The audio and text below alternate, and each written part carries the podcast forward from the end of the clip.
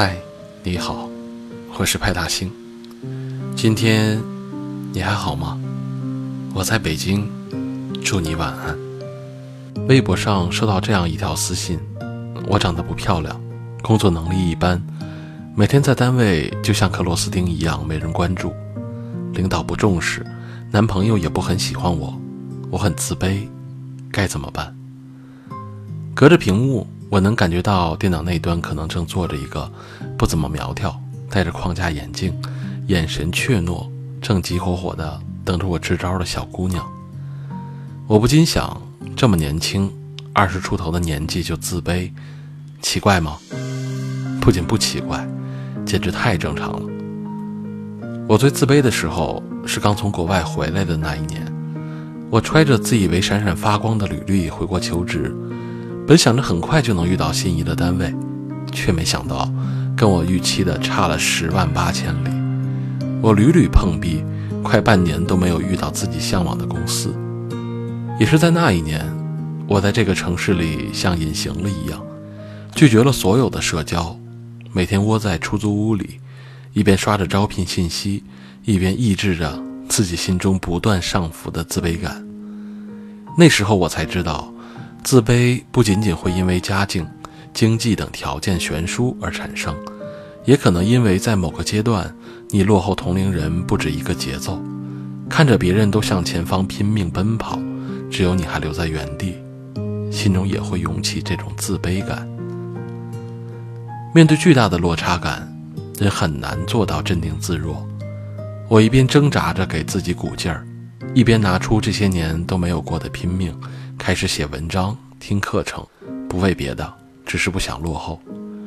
因为太明白跟不上节奏带来的自我怀疑和自我否定，所以硬是憋着一口气，把自己每天的时间安排得满满当当。即使后来上班了，也依旧和待业时候一样，每晚都会坚持学习一会儿，写写东西。再后来，我出了书，慢慢的，越来越多的读者开始留言给我。向我诉说他们的经历，那些时候我竟有些热泪盈眶。我相信人最难的其实不是妥协，而是在逆境中的不妥协。你看不到前路究竟如何走向，却还要凭着一股子韧劲儿逼着自己走下去，哪怕希望渺茫，也值得全力以赴。我这几年没有走上父母期望的那条路，不能朝九晚五。轻松休闲，经常忙起来，下班到家都深夜十一二点了，也很辛苦。累的时候，辞职的想法一天出现无数次，也很疲惫，经常对着电脑想：如果现在放弃一切，是不是能活得更好一点？但我自知，人在这个世界上，你想得到什么，就必须先付出什么。后来日子顺了。我有很多次机会开始新的选择，比如选择一份轻松的工作，降低写作的频率，不把自己安排的太满，多留点休闲时间等等。但事实上，我并没有，我丝毫不敢松懈。大概是有太多理想的模样摆在前方，把时间倒退后，我发现当下的自己做的远远不够。正如写作认识的一个朋友。大家只看到他粉丝几十万，从默默无闻到现在有许多喜爱他文字的读者，但我看到的是他常常很晚才睡觉，即便陪父母到国外度假，也要算好时差，不耽误国内更文的时间，是随时随地路边商场拿出电脑就能进入工作状态。知道他这种工作强度后，我再也不敢说自己工作辛苦。你认为自己已经很努力的时候。别人的拼命程度，可能你想都不敢想。很多读者留言问我，该拿什么去过自己想要的生活呢？我不了解别人的生活，但我很清楚，每个人想走上自己希望的那条路，都要为之付出不可想象的努力。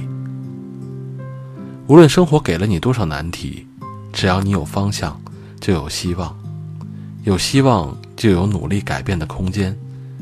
你未来想要过什么样的日子，取决于当下你究竟如何去做。